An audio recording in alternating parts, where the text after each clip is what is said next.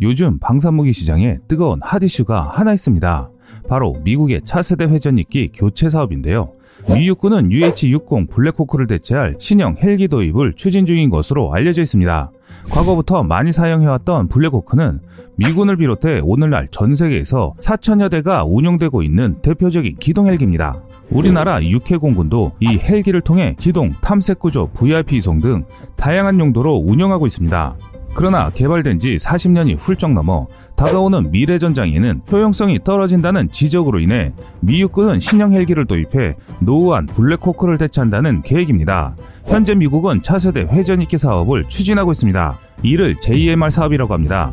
원래 JMR FVL의 약칭으로 통합 다목적 미래형 수직 이착륙기 계획인 Joint Multi Role Future Vertical Lift를 의미합니다.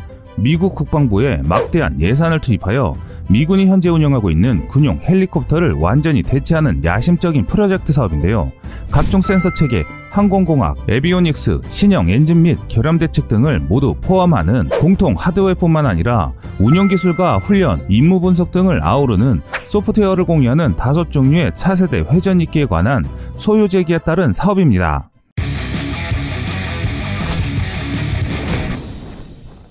미국 국방부는 2003년 3월 개시된 이라크 자유작전부터 최근 소말리아의 항구적 자유작전까지 총 12년을 넘도록 이어진 전투보고 분석 결과에서 미군의 회전익기 비행단은 거듭되는 공중기동작전에 참여한 동안 헬리본 부대의 각종 위험 요소에 의해 지속적인 타격을 받고 피해 또한 커지는 현상을 발견했습니다. 헬리본 부대는 헬리콥터를 사용한 공수작전 임무를 주로 사용하는 부대인데요. 그동안 축적된 보고서의 전투 결과는 가히 충격적이었습니다. 헬기는 평시보다는 작전 비행 시간이 약 5배나 늘어나고 지금까지의 짧은 비행 시간에는 드러나지 않던 각종 고장이나 운용상의 불편함이 점차 밝혀지면서 전통적인 설계 개념에 근거한 회전 입기가 특히 비행 시간과 항속거리 결론적으로 전투 행동 반경을 포함하여 향후 기동 작전을 소화하기에는 능력이 부족하다는 결론을 내리게 된 것이죠. 이로 인해 회전익기는 고정익기 대비 느린 순항 속도와 기체 연속 사용에 따른 내구성 문제, 정비 소요 또한 고정익기보다 더 높았고 무엇보다 육군의 경우는 A10 썬더볼트2 같은 공군의 캐스 전용기에 비해 공격력이 지나치게 낮다는 점도 위험 요소로 작용했습니다. JMR 사업이 떠오르기 이전에는 기존 헬리콥터의 제작사들은 전장 요구 변화에 따라 재래식 헬기를 개수해 파생형 또는 개량형을 만들어 재생산하는 관행을 너무 오랫동안 반복해왔고 또한 이런 신형기 아닌 신형기들은 능력이 딸려 업그레이드만을 반복하며 비용은 줄어들지 못하면서 성능은 항상 제자리 걸음을 하고 있었는데요. 이에 따라 미래형 수직 이착륙기 계획 개념을 세우게 되었는데 신기술과 신소재, 새로운 디자인을 도입해 기존의 헬기보다 훨씬 더 빠르고 멀리 비행이 가능하고 더 많은 탑재량을 가지며 보다 안정적이고 유지보수의 필요성을 낮춰 정비에 들어가는 시간과 운용비를 절감하여 궁극적으로는 작전 공원도를 끌어올리는 동시에 장래에는 군수 지원 축소까지 요구하게 된 것이죠.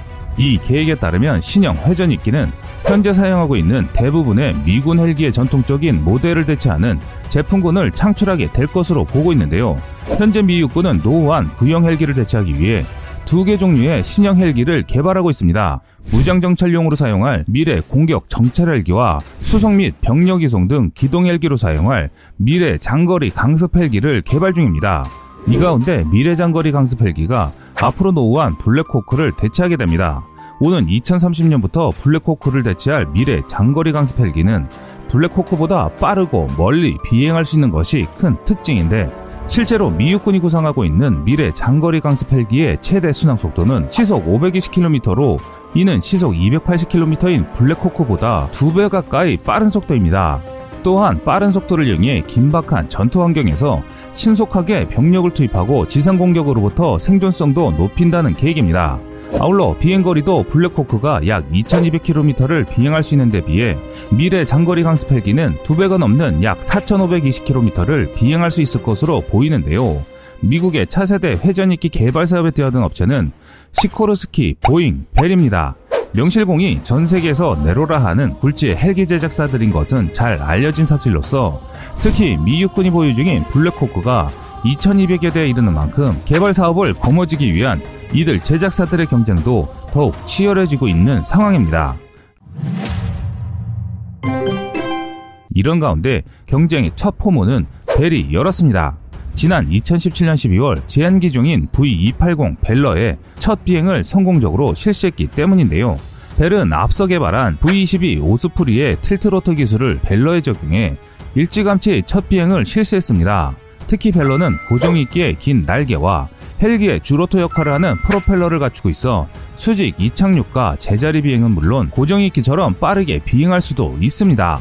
실제로 벨러는 비행 시험을 거듭하면서 비행 속도를 점차 높여 지난해 3월에는 시속 556km를 기록했을 정도로 놀라운 성능을 보였습니다. 벨러의 장점으로는 헬리콥터에 비해 순항 속도가 높은 것인데요. 태생적으로 헬기의 고속 비행은 기술적으로 어려움이 많은데 벨러는 이런 속도에 대한 가장 큰 문제점은 해결한 것이죠. 벨러는 고정익기처럼 비행하게 되면 순항 속도는 460km, 최고 속도는 560km 정도로 헬리콥터에 비해 월등히 빠르고 터보프로 고정익기와 비슷한 수준입니다.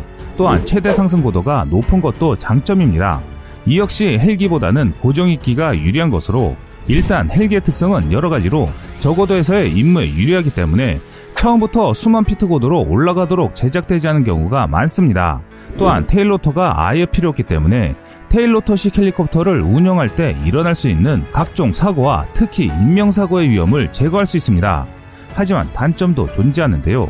틸트로터 추진 장치는 헬리콥터보다 크고 복잡하고 적은 탑재량과 운영의 복잡성 때문에 구조가 더 복잡해지는 만큼 동급 헬리콥터보다 훨씬 비싸지는 단점이 있습니다.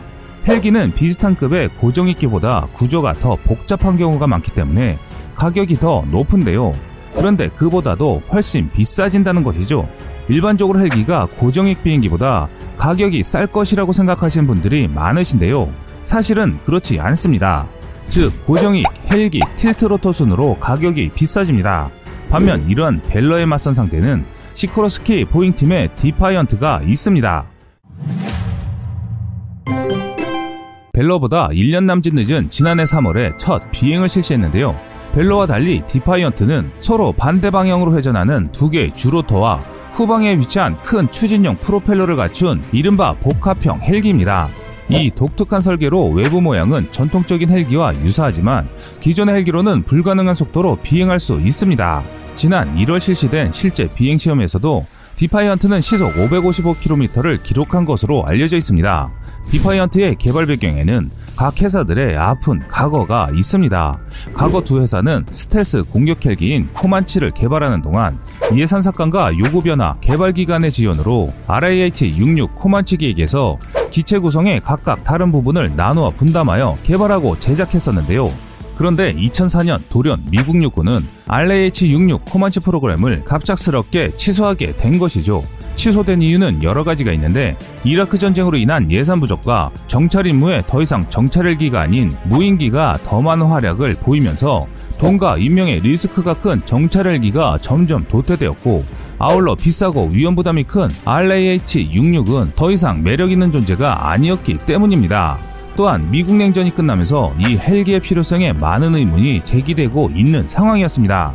하지만 미국 펜타곤이 2015년 JMR 사업에 시동을 걸었을 때 두 회사는 재빨리 협력을 개시해 컨소시엄을 구성했습니다.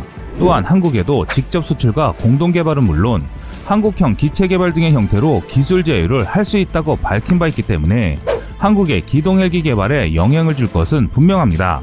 한편 SB1에 두 개가 달린 main rotor는 고속 성능을 위해서 각 blade tip에 후퇴각이 주어진 advancing blade concept rotor를 채택하고 있습니다. 과거 시코르스키 X2에서 수집한 데이터를 기반으로 경무장 정찰 헬기의 데이터를 SB1에 적용했는데요. 이로 인해 기존 재래식 헬기와 비교하면 뛰어난 성능을 자랑합니다. SB1은 시속 460km의 순항 속도를 가지게 됐으며 동축 반전 로터와 비교했을 때 속도가 185km 빨라지고 전투 반경은 60% 늘어나며 공중에 정지하는 호버링 성능도 약 50%나 뛰어난 성능을 발휘합니다. SB1을 가리켜 슈퍼콥터라는 별칭으로 부르기도 하는데요. 최고 속도 시속 560km를 자랑하는 V280보다 약간 느리지만 SB1은 저속에서의 기동성은 틸트로터를 채택한 V280을 압도합니다. 종래 미 육군 헬리본 부대의 전술을 참고하면 더 실용적이라는 것이 업체 관계자의 의견인데요. 그런데 성능뿐만 아니라 가장 큰 장점이 또 있습니다. 시코르스키와 보잉의 컨소시엄은 두 업체가 보유한 각종 기술로 인해 SB1은 수송형에서 약간의 개량만으로 공격 헬기로 변환이 가능하다는 것입니다. 본래 SB1 디파이언트는 코만치라는 공격 헬기의 후속형이라 봐도 무방하기 때문인데요. 그래서 SB1은 강습 헬기와 공격 헬기의 모든 유전자를 갖고 있는 특이한 기체라는 평가입니다.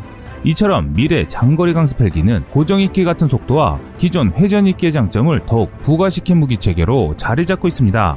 이번 미국의 차세대 회전익기 교체 사업으로 세계 무기 시장에 또 어떤 모습으로 파란을 일으킬지 궁금해집니다. 지금까지 세상의 모든 군사 무기를 얘기하는 꺼리투브였습니다. 시청해주셔서 감사합니다. 구독과 좋아요, 알람 설정은 좋은 영상을 만드는데 많은 힘이 됩니다.